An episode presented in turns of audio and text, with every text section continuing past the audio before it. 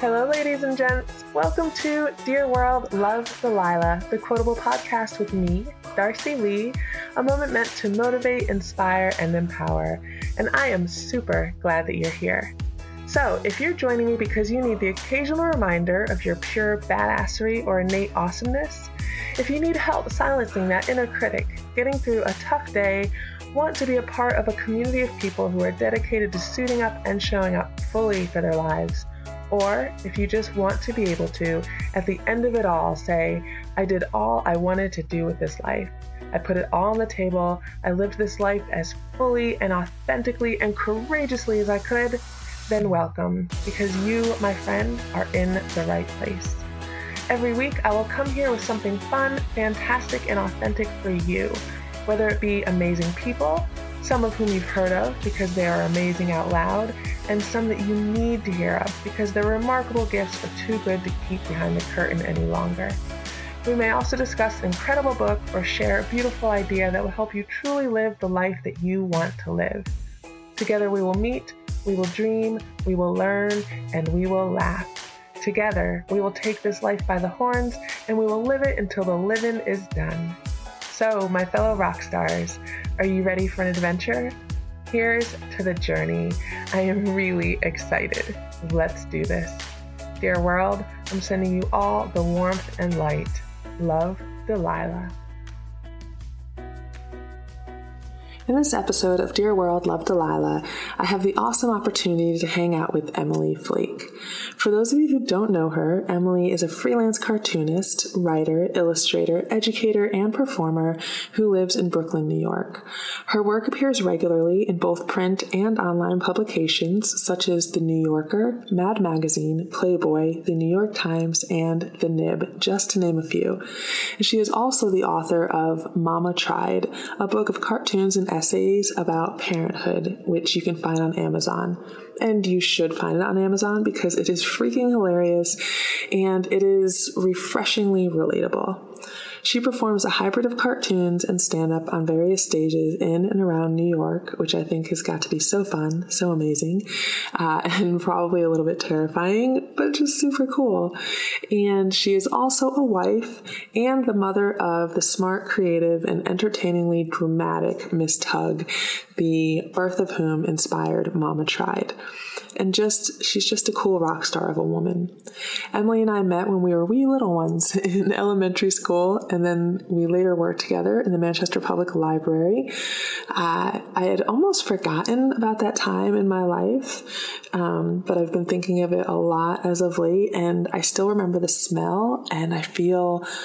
I feel the place around me sometimes. I remember flipping through books before shelving them reading zines that were created on the copy machines by two super cool punk rock older girls that worked with us. Shout out Sarah and Kim.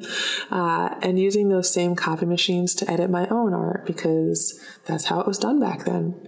As kids, Emily and I had a lot in common. We were both super awkward, creative, and bullied from about the time that we became school aged, which I think is a common thread that unifies a lot of nerdy, creative people. Uh, and we will talk about some of that, I think. So we parted ways, decades passed, and thanks to good old social media, we reconnected via Facebook. Uh, in December of last year, we had the opportunity to meet up when my husband and I spent a few days in the Big Apple, which was super fun. I had already bought her book, and I knew that I needed her on my podcast super happy she said yes. and actually, I think her yes was preceded by the F bomb, which which brings me to this. Emily is talented, fun, and a fan of creatively enhancing her conversations with four-letter words. I personally don't mind that at all. It makes me laugh and even feel validated in some of my thoughts and feelings. But I wanted to let you know, my lovely listeners, so that you're not caught off guard, uh, or in case you have some little ones in the room. In this episode, Emily Flake and I will talk about life, death, difficult lessons learned, persistence, perseverance, and just being yourself. I hope that you enjoy listening to this conversation as much as I am going to enjoy being a part of it. All right. So, Emily, welcome to Dear World, Love Delilah, the quotable podcast meant to motivate, inspire, and empower. How are you? I'm good. How are you? I'm doing really well. I am super excited to have you here. So thank you so much for making the time. Uh, no, thank you for asking me. I'm so happy to be here. Really exciting. So we are going to talk about a lot. Okay. Um, your book, Mama Tried, which let me tell you, I I'm a stepmom of three, but I did not have any children. You know, no conception, no birthing, no infant or toddler um, life, and yet I still still was able to relate to the book. Um, I laughed out loud several times, and uh, and that for me is a sign of an excellent book if it's not even completely relevant to me, but I can still connect with it. That's awesome. That's great to hear. So, Emily, what I'd like to do to start, if you don't mind, is just to kind of get a baseline for my listeners. So, this is a question I ask everyone that I interview, and it's just so that we can kind of know where we're starting. Are you ready? Okay. Sure. All right. So, on a scale of one to 10, how weird are you? Um, I think I'm like a zero. I think I'm like a zero weird. Um, I am a very pedestrian and uninteresting person, really. Like, there's nothing particularly weird about me. Um, like, hearing that from you is so bizarre to me because, to me, first of all, you're like one of those kind of like I don't know, super cool mm-hmm. weird. Mm-hmm. But I'm gathering that it's because you're like your weird is your normal and you don't think it's weird, but the reason it made me laugh was because you recently published a cartoon in Playboy of a talking penis. I mean, I didn't say I wasn't lucky. I love that to you. That's normal. Um yeah i mean i don't know. It's uh okay it would be weird if i had a talking penis like in my house but using a talking penis to sort of represent um male sexual privilege i think is totally fair game. No i would agree that it is absolutely fair or it was, it's absolutely fair. Um but I still think it's weird, but I think it's like that awesome, creative, like I want to hang out with you kind of weird. Good. So I'm glad it's not right. like a, I like, you know, run screaming kind of weird. Oh no, yeah. not at all. Not at all. awesome. Okay. so now that we have a baseline, um, I told uh, listeners a little bit about you in the intro. Um, and I would definitely love for you to tell me and tell my listeners a little more about you. But I was wondering if you wouldn't mind kind of starting with little you, like what childhood was like growing up. What was what was life like for little Emily Flake? Um, little me was weird. I was a weird kid. Um, I didn't have a great understanding of things like boundaries or filters. Um, I was, I don't know, I was sort of a what's the word I'm looking for? I was kind of a t- tubby potato of a kid with glasses and a series of extremely unfortunate haircuts and no real socialization. So, yeah, Lily was kind of a shit show. See, and we could absolutely, I mean, first of all, that's why we're friends. like, I don't know if you remember my haircuts, but on my on my website, on my about me, I have like this little series of pictures from like infancy to I don't know, last year, like when my hair was just one bad haircut after another, and I feel like it sort of defines my life. right. you were always so pretty though. Like you were tall and cool looking, like, you know. Um Aww I yeah, I don't feel as though you had a potato phase. Um, Do you not remember, Emily, what kids called me in school? Hmm. Did they call you? Did it have anything to do with the No, but they called me like horse and horse lips. this. Oh, yeah. That's because kids are kids are terrible. Um, yeah, and probably where we grew up like not not racist so yeah Um, yeah, I'm sure that didn't come into play at all. Yeah. Heavens no. okay, so I do love that though. So little Emily was kind of a potato head with glasses. Pretty much. Pretty much. How about how about family life? What kind of home did you grow up in? And just as safe as you can be without, you know, I, I have right. to be careful not to throw my family under the bus. But. Right, right. I mean, there's pretty much zero chance my parents will listen to this, so I can I can spill all the family dirt. Um, yeah, no, I mean, um, my parents. My parents, my parents meant well, um, but I don't think they really knew what they were doing either. So yeah, there. Um, I grew up in a fairly like blank household. I feel like, um, they they have gotten themselves together a little better now over the past like 20 years i think um but yeah i don't know my dad was my dad worked a lot and my my mom was very rageful so uh so there was that um i don't know we, we were a whole family of angry potatoes i grew up in an angry potato family that we could, that could be a movie. Yeah. like we need. Oh, okay.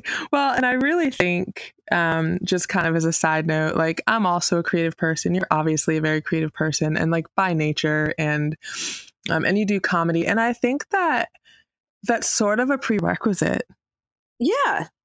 Um. No, I I agree. I feel like if everything is fine when you're growing up, you don't have any reason to like question the world, you know? And I don't, you know, I always kind of hesitate when people ask like, "What was it like growing up?" Because my instinct to be is like, "Oh, it's fine, it's fine." I don't, you know, because you you feel weird complaining about your childhood if you weren't a kid who was like locked in a closet on the regular or anything like that. But, um, but yeah, if you had like a super awesome, loving family and nothing bad ever happened to you, you have no reason to examine the world or your relationship to it because everything's cool. Um, so I don't know. I'm probably ruining my child by giving her a stable, loving home. oh, don't worry. She'll she'll find plenty to hate you for when she's in her teens. I'm certain that that is true. Yes. Awesome. Awesome. You know, I'm reading, um, I have an online book club. It's a Facebook club called Read, Share, Slay Book Club, which mm-hmm. you know because you've been there. I have hung out with have, us. Yeah, I, I, the book is like in my physical collection of tabs I need to read. I have like a stack of books and a, and like whack of tabs of stuff that I need to read and listen to. Um, but uh, but yeah, sorry, I totally interrupted you. No, no, that's fine. Um, but the only reason I brought it up is because there's one part where she says, like, she kind of one day sits there and realizes she's miserable, and then mm-hmm. she starts to feel all this guilt and shame around saying that she's miserable because she's like, who the hell am I to be miserable? Like, I'm wealthy. Right. I have three TV shows that I've written and produced. I, you know, have this big home and these awesome kids. And like, you know, people who are miserable are people who are like, you know, they're being, uh, they're slaves or they were shot in the face or like you know like who am i to be miserable right. and what you said about childhood I think it's very easy for us to go there and it's definitely a balance, but I feel like we really have to kind of you know, be authentic and true to ourselves about our interpretation of our childhood and how it has helped mold us. Right. Without Yeah, no, I think that's valid. I think that's totally fair. Yeah, and without comparing it to other people's just what is the life of Emily Flake like? Um, well, my day to day is uh, I'm a cartoonist primarily for the New Yorker, um, but sometimes for Playboy, which is why I get to draw talking dicks sometimes. Um, and sometimes for Mad Magazine. I have a, a bi weekly thing for um, an online place called The Nib. Um, so yeah, cartoons kind of when and where I can. Um, I'm also a writer. Um, I wrote the aforementioned book. Um, I write essays and I write jokes. Um, I perform stand up on a semi regular basis. Um, kind of a uh, this weird sort of hybrid mix of cartooning and stand up, where like I show comics and then kind of like tell funny stories or go into bits. And I'm an illustrator, pretty much just like straight up illustration like they send me a story and I send them some art. So, and yeah, I do, I, I, I wear a lot of hats. Um, you know where I'm from. You know, I grew up in Manchester, Connecticut. I moved to Baltimore, Maryland to go to school. And then I moved to Chicago for four and a half years. And then I moved to New York in January 2004. All right. And so, what was happening for you in those times? Like, I mean, you probably didn't just get out of school and go straight to being a cartoonist for the New Yorker, right? No, no, I sure didn't. Um, when I first got out of school, I mean, I always worked day jobs when I was in school. I delivered pizzas. Um, I worked at um, I worked at a coffee shop for a long time. Um, you know, I worked at a novelty company that sold, like, uh, basically, I was a sales rep for a novelty company that sold everything from, like, you know, innocuous things like something called Smile on a Stick to like sex novelties. Um, so those were some fun trade shows. Um, and then when I went to Chicago, I I worked I worked briefly at a theater. I was a secretary for a few months, which was a disaster. That's like the only job I've ever properly been fired from. Um, and I totally deserved it too. Like I showed up, I was I, I was on time to work like once, um, and then I waitressed, um, and then I worked for a record a record distributor. I was um, like a sales rep and a buyer, and a packer and a shipper. Kind of everybody did everything, um, and I did that for for years in Chicago. And then when I moved to New York, I worked I briefly worked as an ad sales rep for um, a gay alternative news weekly, um, which I actually really liked the people that I worked at worked with, but I was terrible at selling ads. Um, so kind of right before I was probably going to get fired from that job, I got hired at a record distributor called Caroline, which is where I met my husband, um, and I worked there for about a year and a half. And I would say maybe six months or so before I quit, I started, you know, all this time I was like kind of slowly building up a client list of like illustration and cartooning places. Um, and before I quit, I took about six months and I lived only off of what I was making off of my freelance work. And I put my day job salary in the bank. So that kind of showed me that I I could kind of live off what I was doing. And by the time I quit, I had like you know a, a nice little pad of money to you know fall back on. Um, which after I quit, I burned through pretty quickly. but, but, you know, it showed me that that the freelance life was was possible. Um, so I quit day jobs in 2006, and knockwood have worked for myself ever since.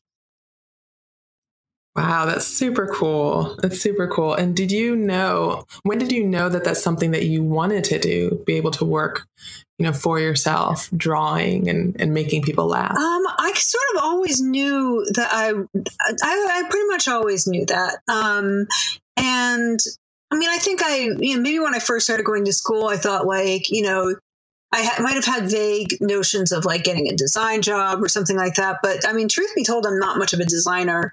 Um, and there are people that are like way, way, way better than that, at that than I am. Um, so it was kind of, I don't know, it was kind of always this or, or waitressing. and I am, I am 1% better at this than I was at waitressing. So, um, I uh, I was a server for years and years, and there are still times. You know, you mentioned I think in Mama Tried uh, the dreams about going to school and never getting to first and 2nd mm-hmm. period and then like not remembering your schedule and not knowing that a test was coming up. Uh, and I still have those stress dreams, but I also still have stress dreams. And I'm talking about like a decade later. I still have stress dreams where I'm weeded. Right. Like I'm in the weeds, right. waiting tables, yeah. you know? Yeah. Getting drinks. Yeah. I, I mean, it's funny. I, I still have stress dreams like about um about my distributor jobs like i'll i'll realize i haven't been to work in forever or like i'll have volunteered to go back for a while and then i'll realize like like with this thump that like oh no i just i work here again. Was there ever a time um, where you had kind of the freelance idea in mind but it just kind of seemed out of reach or impossible? Oh absolutely. I mean i, I remember uh, at some point when I was when I had was working at Caroline, um, which was not a bad job as day jobs go. I mean, like the pay was was ludicrously small, but it was a pleasant enough. Um, it was a pleasant enough job. But you know, I, I remember talking to John about like, well, when I am able to quit or whatever, and he's like, and he was kind of like, "You're not anywhere near being able to like quit and do this as a day job." I'm like, "I know, I know, but just let me." um, but a girl can exactly. um, and you know, there were times when it just felt like, you know, I didn't feel super dedicated to my day job, but I cared about it.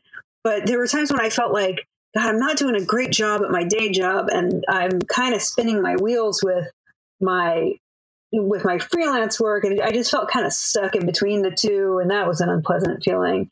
Um, but i think you know even more than being able to live off it i just wanted that sense of of validity of like i'm really actually doing a thing. Um, and i thought that i would feel that once i was making my entire living off of freelancing. And what i didn't realize is that like i will i would never feel that um, that that's a that's a real moving target. That sense of um, of being valid as a as as a, an artist or whatever.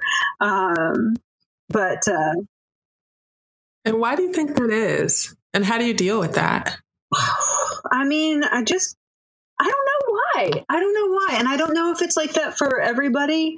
Um, I mean, I used to think that I was the only person that spent like a lot of time just kind of, you know, sitting in the muck of my own like self-loathing um, and procrastinating and just feeling like, oh God, this is shit. What am I even doing? But it turns out a, a lot of people feel that way, which is, you know, heartening, I guess. Um, but yeah, I don't know. I don't know why it's it's difficult for people to find that sense of validity and you know maybe it isn't for for everybody but um but that's definitely been my uh been my experience um well i I kind of feel like every artist ever right. sort of feels that way. Yeah. Like the way art is looked at in society and that whole kind of collective mentality that it doesn't pay the bills and that whole starting starving artist mm. uh, kind of I don't know, persona or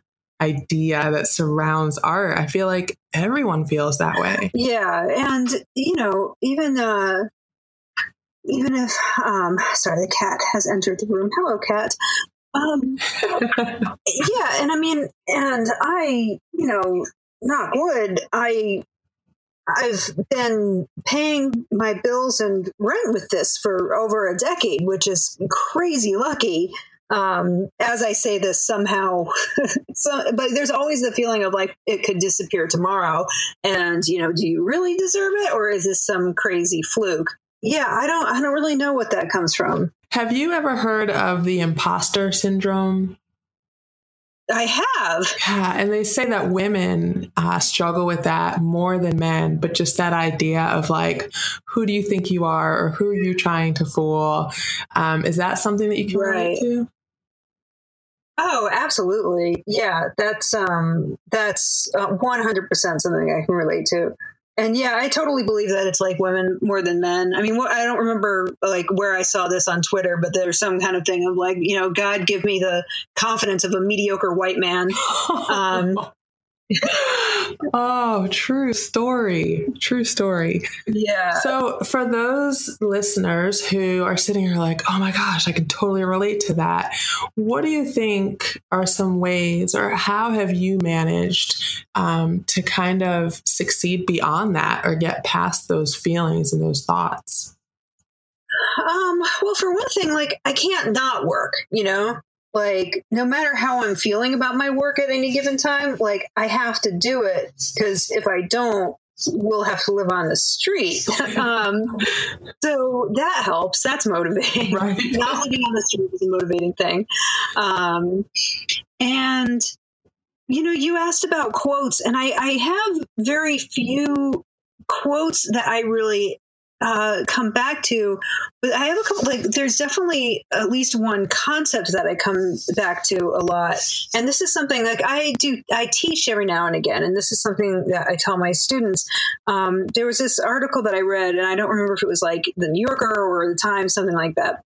Um, but you know, this guy was on vacation with his wife, and they went surfing. Um, she got up early in the morning and she went out by herself, and she got killed by a wave. Um, which is you know terrible and he's talking about thinking of how uh, you know when she went because waves and i didn't realize this but waves start way further out in the ocean than you know it's not they're not just at the coast. They start way far out and they move towards the coast over the course of of hours and hours. So he talks about like her you know in sometime in the middle of the night as she slept her wave was forming and then she got up and had breakfast and her wave was coming towards her. And then you know she went out and she surfed and she met she met her wave you know, and this mm-hmm. idea that like everyone's wave is out there somewhere. You know, if you can just remember that you don't know where that wave is or where when it's coming, but it's almost sort of peaceful to know that it's out. It makes it seem like less of a big goddamn deal. You know, whatever your problem is that you're working on right then.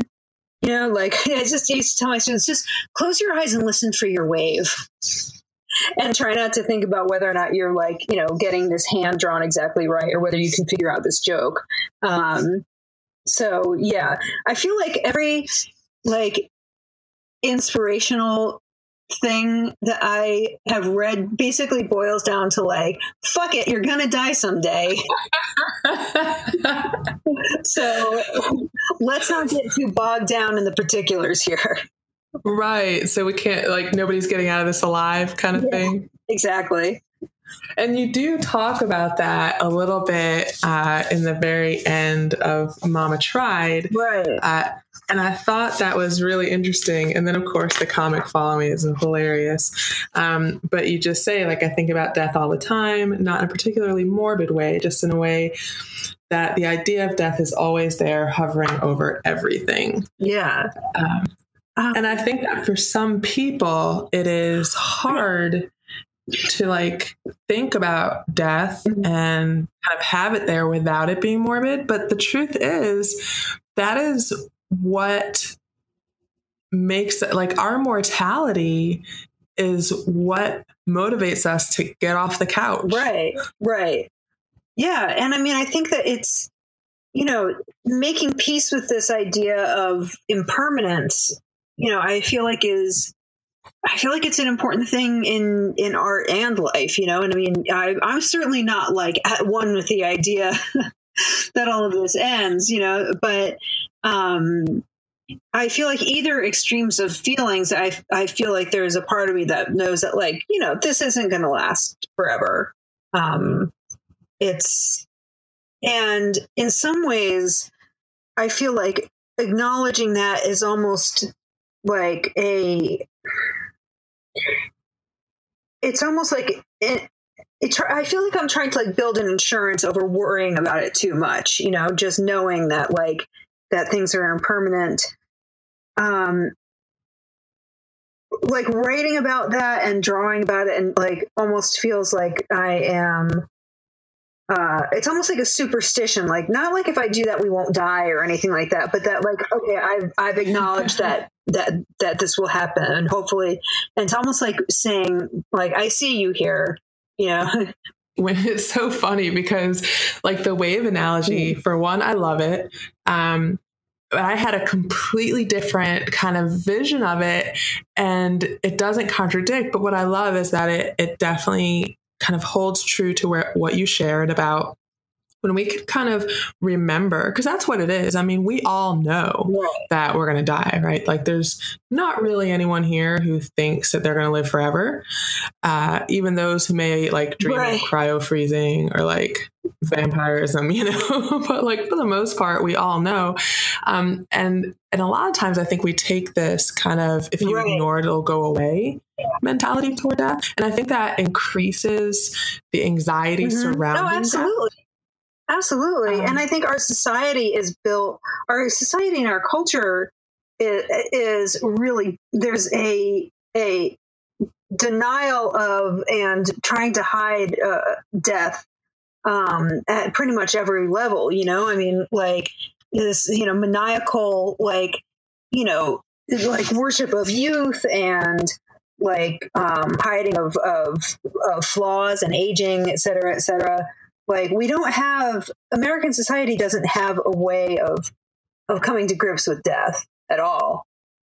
God, there, Jesus, I'm forgetting whatever this story was, but there was a story of um, there are so many stories of people coming back to life in the Bible, um, which I feel mm. like gives people sort of a weird false hope that that's like a possible thing and not like, you know, death comes for all of us. And, you know, hopefully it's right. okay. Even like subconsciously. Right. Yeah. Um, you had, and you shared on Facebook recently, an excellent comic or cartoon uh, about a death that truly affected you in high school. Mm-hmm. Um, do you mind to share a little bit about that? No, no, not at all. Um, so uh, the comic was uh, was about the the sort of uh, unexpected grief that I felt seeing a, a, band that I was a huge fan of in high school play again after like I mean they they had a 21 year hiatus so it had been quite some time. And just how the the immediate like time capsuleness of of that music really brought me back to um to being in high school.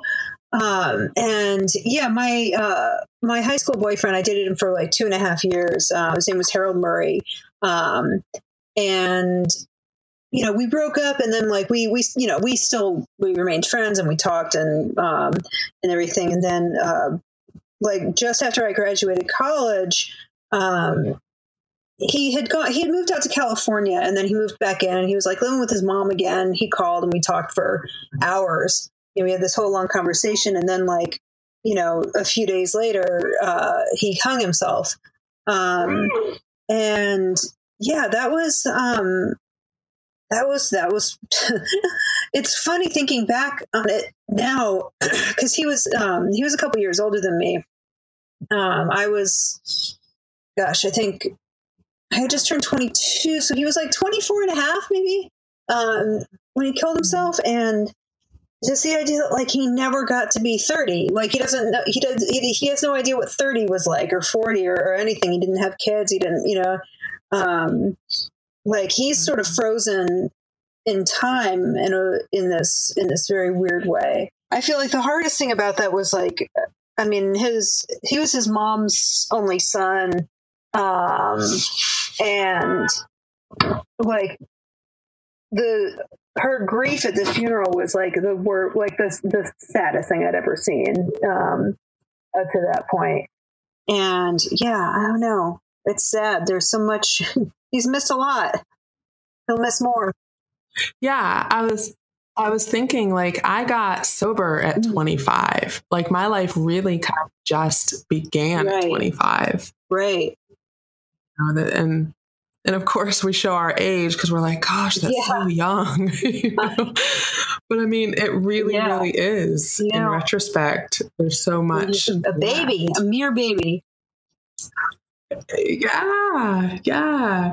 So, also, um, just real quick before we kind of move on, another thing that I love about the wave the wave analogy is that even kind of aside from death, like this idea of flow or say fate or however kind of people want to look at it. I don't believe in fate per se. Like I believe we kind of um, create the world around us to an extent. Um, but I do love that idea that our wave, and it can be uh, professional success or personal success or just kind of, you know, I feel like I've lived a dozen lives in this one lifetime. Um, but that new opening or that new door, uh, it starts long before it ever reaches us. Yeah. And I love that. Yeah. Well, and I mean, it takes it out of your hands a little bit, not in a passive way, just in a way to understand that, you know, in in the sweep of time and space, this isn't so significant that you have to like, you know, kill yourself worrying about over this stuff. Um, and I think that's a Right. Just being able to pull yourself out of the out of the spiral of of you know the the awful significance of anything that's going on at any given time. I think is is helpful. Absolutely. Absolutely. So, what would you say uh, is one of the biggest challenges that you personally have had to overcome to be where you are today? And that can be professionally or personally, um, but just kind of what do you think stands out to you as a most significant challenge? And then, of course, how did you get to the other side of that? Um, I fall down a lot of distraction holes, and I fall down a lot of like, you know, like we've been saying, like a lot of just like of you know comparing my work to other people holes and just feeling generally shitty about thing holes like uh, that and that that def- that hasn't gone away um that's just kind of how my work day is and um yeah i would say that's not like a challenge i've gotten over as like a challenge i sort of have I don't know because I want to say succeeded in spite of it. Maybe I've succeeded because of it. Maybe that, maybe that sort of thing is integral to my brand. Um, but, uh, but I mean, I don't think that that's crazy. Like, I think that our challenges and our struggles, I think that they absolutely define us um, in positive ways. I mean, we focus on the negative ways that we feel things can define us, Mhm. you know, difficulties, challenges. But when we get real honest, you know, a lot of our growth and a lot of the things that we can later be proud of are things that grew from struggle.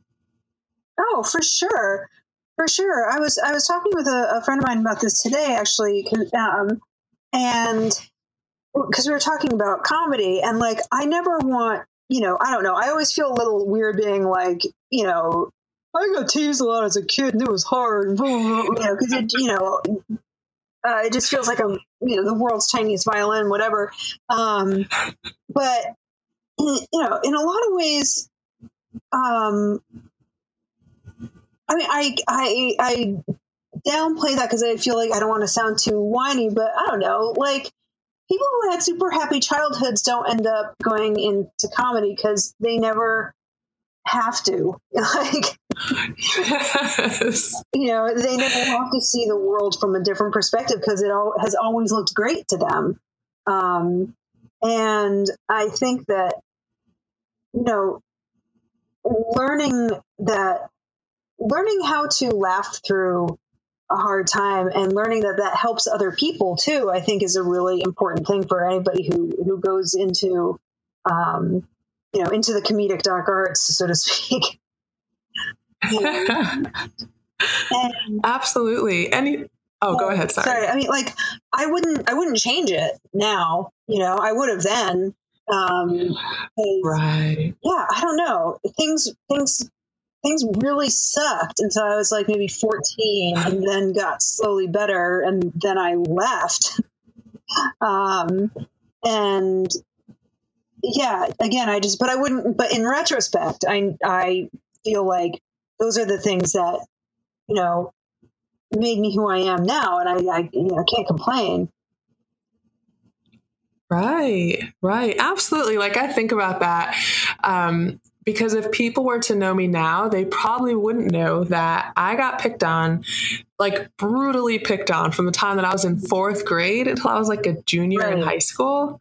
And I'm talking about like rumors and just going home crying and, and hating my clothes and hating, you know, for my big lips and my nappy hair. And I mean, there was nothing about me that was not kind of called to the stage in a right. real negative way as a right. kid. I mean, um, little shits in our town?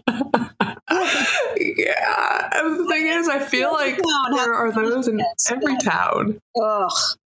Yeah. yeah. And, but, you know, just like you said, in retrospect, I mean, it shaped not only did it shape some of the things about me that I'm most proud of, which is that like I grew to be an empathetic person and I grew to like not really give a damn what people think. Right. And to really embrace those things. And that's one reason I ask like on a scale of one to 10, because there are definitely times where I'm like, oh my gosh, I'm so weird, but I love it and I'm grateful for it. Yeah. And I would not give it up. Yeah. Um, and a couple things. One, I look back on the people who were terrible to me mm-hmm. in school, and um, most of them. It's not that I wish unhappiness on them, because in all honesty, if I saw them on the street, I would smile, and I'm not angry. I'm not, but you know, their life was not easy either. Yeah, they had different struggles yeah. that I would not want. Yeah, you know? yeah. I mean, um, I um, you know, I haven't been mad at the people who were shitty to me in a long time.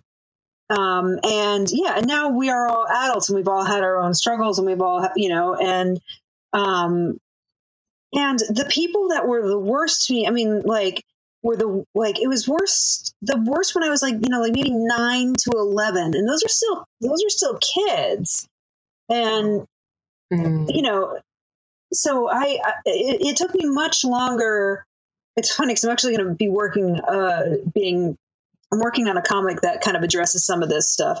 Um, but like it took me a lot longer to forgive myself for having been bullied than it took me to forgive, to not be mad at them anymore um, for bullying me, if that makes sense. Um, well, two things. One, everything that I got picked on for as a kid are things that people love about me as an adult. Right.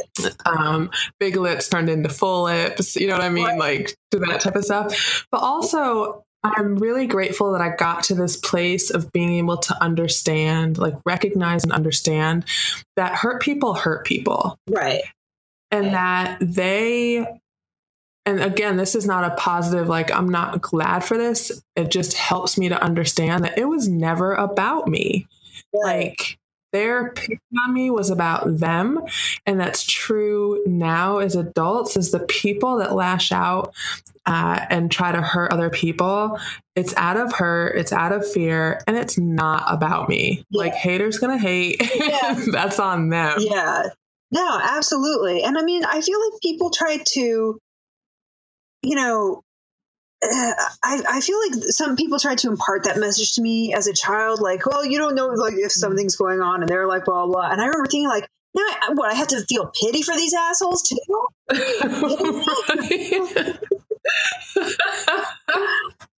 so guilt, sadness, and then pity yeah, too. great. Um, but I totally get that now as as an adult, you know. And I wouldn't, I wouldn't go back and trade a happy childhood for a mediocre adulthood. Yeah. Absolutely. Um, and yeah, so so I don't know. Um and yet at the same time like i want i i don't want these things to happen to my kid because it sucked like yes oh my gosh like when my daughter comes home upset she's mm. 12 mm. uh, and her kind of 10 year like her age 10 year was really hard for her. And I mean, it is heartbreaking. You want so much to be able to say, like, no, it's not about you, it's about them. They suck. Yeah. like, but it does not matter in that moment at that age. And it's like I never thought I'd want to put my hands on other people's right. kids. absolutely, absolutely. I mean, and yeah, and part of me just wants to be like, "Fuck those kids! Fuck those kids! Anybody that anything to hit them, hit them hard as you can." like that's not good parenting. Oh, no, but I can totally relate. And then, but instead of doing and saying right. that, what what I do is first I have to tell myself, but you know, she is like intelligent and creative and adorable and you know what quirky like quirky as hell and i try to just really um, kind of encourage her in that. Like this, you know, of course, her idea um, early on was like to change, yeah. to change so that people would like her. And it's like, no, because all these things that these kids don't right. like about you, they are the things that are going to give you the most amazing and fabulous and fulfilling creative life. Right. Know? Exactly. Um, but it's it's hard to hear as a kid. It just doesn't Your make sense. They will be your strengths. I swear to God. Yes, yes, yes. And then we just have to kind of wait and hope that when they're in their twenties, like they get it. You know, that light bulb goes off, and they're like, oh, totally. totally. yeah, yeah. So, Emily, what? um how about what are three adjectives that you would use to describe your journey to where you are today? Oh, Jesus. Um, um, hmm. Hapless, lucky, and obstinate. All right. All right. Um, are there any of those that you would like to focus on or elaborate on? Um, well, in a lot of ways, I feel like, I mean, I always I always knew what I wanted to do, but like, you know, I don't consider myself like you know, like I said, I am super procrastinating and super easily distracted. And like people who are like super, super driven, like I admire that single minded focus and have never been able to replicate it in myself. Um, mm. So you know, but I always knew what I wanted to do and that there really wasn't anything else that I could do. So I just kind of plodded along, refusing to give up. You know, like, um, yeah. you know, not in a way of like I'm going to be awesome someday, but in a way of like there is literally nothing else that I can do, um, and, and, it is time to make the comedy donuts. Um, but and also um, you know, I I remember saying to my best friend in college that I felt lucky that I I knew, you know, that even when I was a kid, like I knew I wanted to be a cartoonist. I, you know, um, I knew I wanted to to do. I knew I wanted to draw. I knew I wanted to write, um, and uh, and that I felt lucky that I I wasn't still casting about for what I wanted to do. Um, and in the great scheme of things, you know, it didn't take me, it didn't take me my whole life to like to be able to quit the day job, you know. And I mean, again, this, you know, this could all go away to tomorrow, and I could be looking for waitressing, um, and then no one will hire me because I'm too old. but uh, um, you know, I definitely I when I say hapless I just I mean that like I don't feel like I had like a general's eye of like this is how we're going to do this you know? Um, right. and and you know I mean I I had some very fumbly years in there especially when I moved to Chicago you know? I mean I was working a day job that paid me enough to live you know? I had you know I had a circle of friends that I liked and um you know, I'm grateful for those years because I, uh, I needed them in a lot of ways. Um, I don't think I would. I don't think things would have turned out for, very well for me if I had moved right to New York. Because even even in 1999, when I graduated college, it was still very expensive. You know, like I I I, I couldn't have afforded it, and I needed a couple. I couldn't have afforded to have my fuck up years in New York. Like, you right. know, so have you know having my fuck up years in Chicago, I think was good in a lot of ways. Um, and and yeah, so and I guess the obstinate part of it just comes in in that in that you know like like I said, just I'm I'm gonna keep plugging away at this. um, and yeah. lucky in that you know I do do a lot of different things, and in some ways I feel like I don't really deserve the successes that I've had in these things because I've sort of used one to springboard from the other instead of like you know taking every single step along one specific path. Um, and you know I've been I've been very lucky with that. When I first actually started doing stuff on stage, um, you know, I, I did these, yeah, basically the same thing I'm doing now, kind of like showing comics and, and telling jokes. And I, at the time, I was like, oh, maybe this will get me like some illustration gigs. And it wasn't until like years later, I'm like, no, maybe you do this because it's awesome. Like maybe more. Um, and you know, I was on, I was yeah. on some nights, you know, in like the mid 2000s i now realize like i'm like that was actually a much bigger deal than i thought it was at the time you know and i really should have been like focusing more on that um you know but that that said i feel like you know um there's still there's still a lot of things that i like to do and a lot of things that i want to do and i'm really lucky to be able to do any of them at all um so yeah and speaking of that, did you not just recently have the opportunity to do something amazing with Jawbreaker? Yeah, yeah, that's the band that I did the comic about, and um, they played three nights in Brooklyn, um, and they had a comedian open um, for each of the nights. So I, I did, I did twenty minutes um, opening for Jawbreaker, which was uh, that was that was a super awesome experience. like, right? And is that something you ever like imagined or thought about? Oh God, not at all. I mean, especially like when I you know, when I was like the biggest fan in high school, like you know, if you had told me I would be on a stage doing so, like I wouldn't I'd be like back up to like, wait, what am I doing on a stage? Like, how is that a thing? Um, and yeah, no, I really could not have possibly begun to formulate a future in which that would be a possible thing. Um, and yeah, um, and yeah, that is super cool. I have okay. I have one more question before I get to kind of the speed round. Okay. Um, and it's you know it's about kind of your creativity. Uh, you mentioned several times on how you know your livelihood depends on you being creative. Mm-hmm. Uh, so with that, I mean, on the one hand it could be pressure it could be motivation but how how do you do it? I mean do you do these cartoons like come to you in your dreams? Is there a process? Do you turn on a certain song? Like what mm-hmm. gets you to that place of consistently creating like amazing cartoons great content? How do you get there? Um i mean I just kind of I sit down and kind of plug away at it and like you know I just sometimes it helps just to write stuff down and like you know this sounds kind of foofy but just like free associate.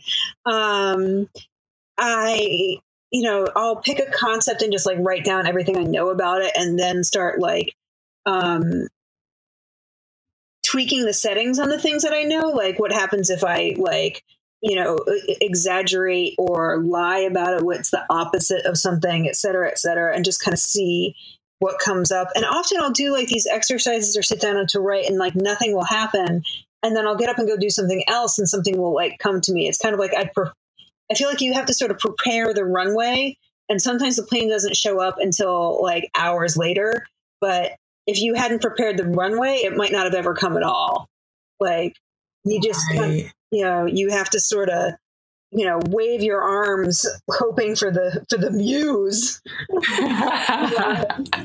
but uh, and a lot of times like i'll find ideas come to me when i'm doing something like a task that occupies my hands but not my mind like um, i have a lot of thoughts washing dishes um, i've heard that before and yeah you know honestly because it like um I'll sit there and just sort of be having conversations with myself. because it's one of the things that yeah I do. It's a mindless task where I can't look at my phone because I'll ruin it. Oh, So yeah. so yeah, like the shower and washing dishes are two good places to just kind of like let your mind wander. Um, because letting it wander online really doesn't do much good. It's not really wandering. It's like constant distraction from wandering. Exactly, exactly. You know, and you know, you kind of you have to keep abreast of what's going on because you need to be able to make like culturally relevant jokes. But at the same time, it's like sometimes you're just shoveling garbage into your brain for hours and hours and hours, and like, and yeah, it's it's it's totally addictive. Um, Yeah. but uh, but So yeah, like with all your work, what do you what do you have any hopes for kind of what your work provides or what people might experience when they see it or read it or hear it?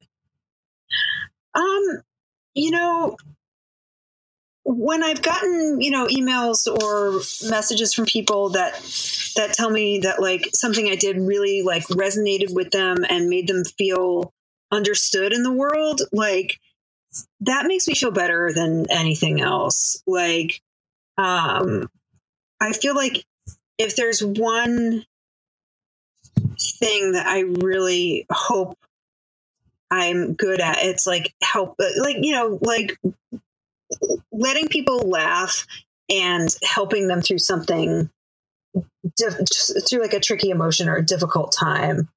Um, I feel like one of the nicest things anyone ever said about me was uh, my friend Tim, who's also a cartoonist, said that like that that my my work had like um you know had a, a, an empathetic heart to it. And i thought that, that was you know I, was like that's the nicest thing.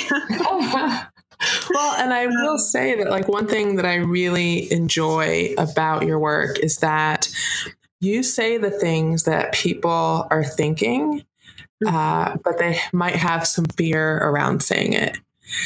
And so it gives people permission to kind of have these thoughts and these ideas and and even sometimes to like to say them out loud even though there's this huge part of them that's like that's not appropriate or that's not you know but you give Right. permission you're like you're not the only one that wants to like cuss out that person for judging me about letting my kid go down the slide Right. like at first you know well thank you Yeah, I mean, I, I really, and I think that's one reason, even though I've never had infants and toddlers, and I think that's one reason I really uh, kind of the book resonated with me was because we, I don't know that exact experience, but I do know what it's like to be judged. You know, I do know what it's like to get that kind of stink eye from somebody, you know, and, and, I feel like that's what connects us, and we forget that it's not so much our experiences of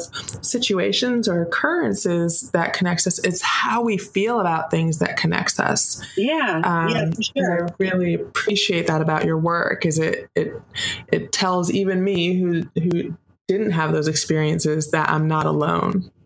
Yeah, yeah, and I mean, not feeling alone, I feel like is, you know, is one of the things I most hope, you know, people can get out of my work. Yeah. um, and uh, yeah, I actually I found that the quote that my friend uh, Tim wrote, which is uh, no matter how tough and jaded and wisecracking it wants to seem, Emily Flake's work is secretly soft-hearted and sad, full of a rueful fondness for our bottomless genius for self-defeat. I was like, oh, that again, like, yeah, like that's kind of goosebump worthy. yeah, yeah, that made me feel really, really good. That is awesome. Um, okay, so a few last questions. Uh, what is one thing that you wish someone, anyone, had told 10 year old you or 13 year old you about like anything? It could be life, love, sex, being a woman, but just one thing that you wish someone had told you or prepared you for. Um, fuck them. I wish they yes. And we're just going to go with that. yeah, no, that's awesome. And you're right, man. Absolutely. yeah, Um, yeah. is, okay. That's a lesson that would have been happily earned, learned right? a little earlier in my life. I really and and while others might use different language, it's just really that uh-huh. whole of like, you know, you can't. We well, there's no way we'll ever please everybody ever. It's mm-hmm. literally yeah. impossible. So yeah, do you and just yeah. else do them.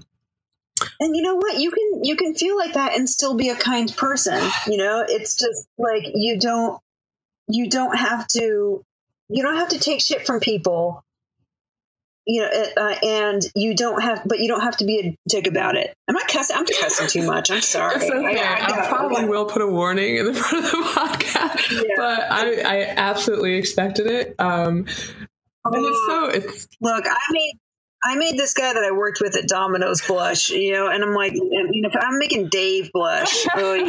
I I personally find it refreshing, and I was even thinking about that honestly because you know, I'm doing this podcast. I'm sort of, um, in a sense, like building a brand. You know, what do I want for people?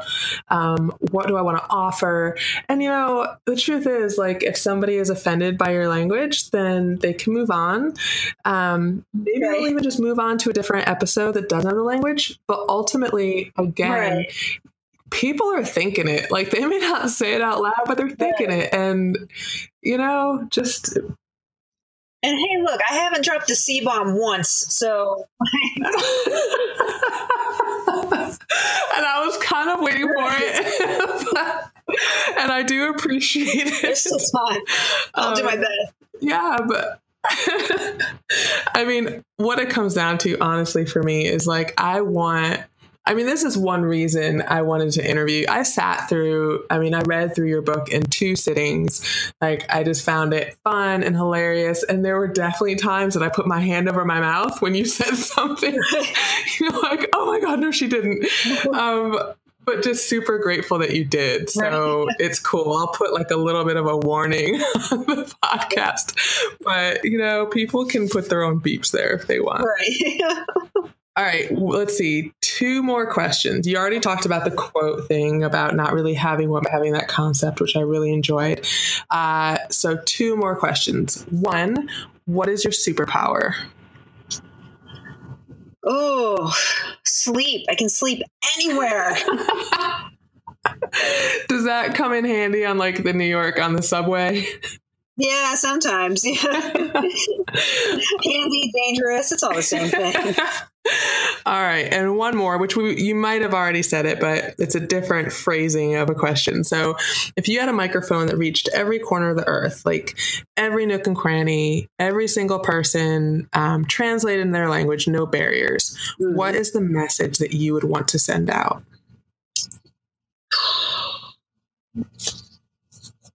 Just be kind.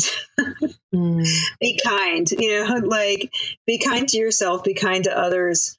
Um, and yeah, you know, one thing I'll say about about churches, I feel like it really boils down to like I feel like the central tenet is like, you know, um,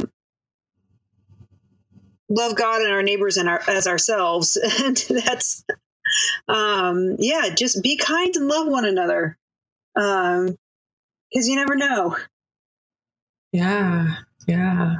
Awesome. Well, Emily, thank you so much for making this time. I know that you've got the hubby and you've got the little one who keeps your keeps you on your toes, keeps you busy. So right. I really do appreciate you making this time. It was an absolute pleasure. Thank you so much for asking me. Awesome. Well, hopefully we will talk again. And in the meantime, stay awesome. you too. Thank you so much. All right. Ah, that was so fun. So fun.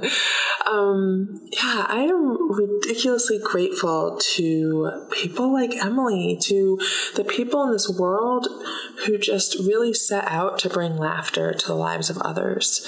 It is not an easy job, right? And and as Emily mentioned, it's a job that is often rooted in the need to bring joy and light to what are or may have been some really dark and difficult times times or scary and discouraging times at best. Uh, and I even just keep in mind our political climate right now. You know, we need comedy. We need people who can make light of just some really heavy things. Uh, it's so awesome and it's a service. So, yeah, I hope that you enjoyed that. I hope that you got something from it that you can take with you into what is to come with hope and confidence uh, and laughter. if you want more of Emily, and of course you do, I mean, she draws cartoons of talking penises to address the topic of consent. You know, she posts pics on Instagram of her daughter eating a donut almost literally bigger than her head. She's onto something. Um, so if you want more of Emily, you can find her at emilyflake.com. She's also on Twitter and Instagram. Her Twitter handle is at Emily Flake. And in the world of Instagram, she is at eflakeagogo. Uh, and you want to make sure to check out her social media and keep up with her social media and with mine because pretty soon we're going to be giving you the opportunity to win a personalized autographed copy of Mama Tried, which kind of makes me jelly, really, because my copy is not even signed. Uh, I hope that sounds good to you.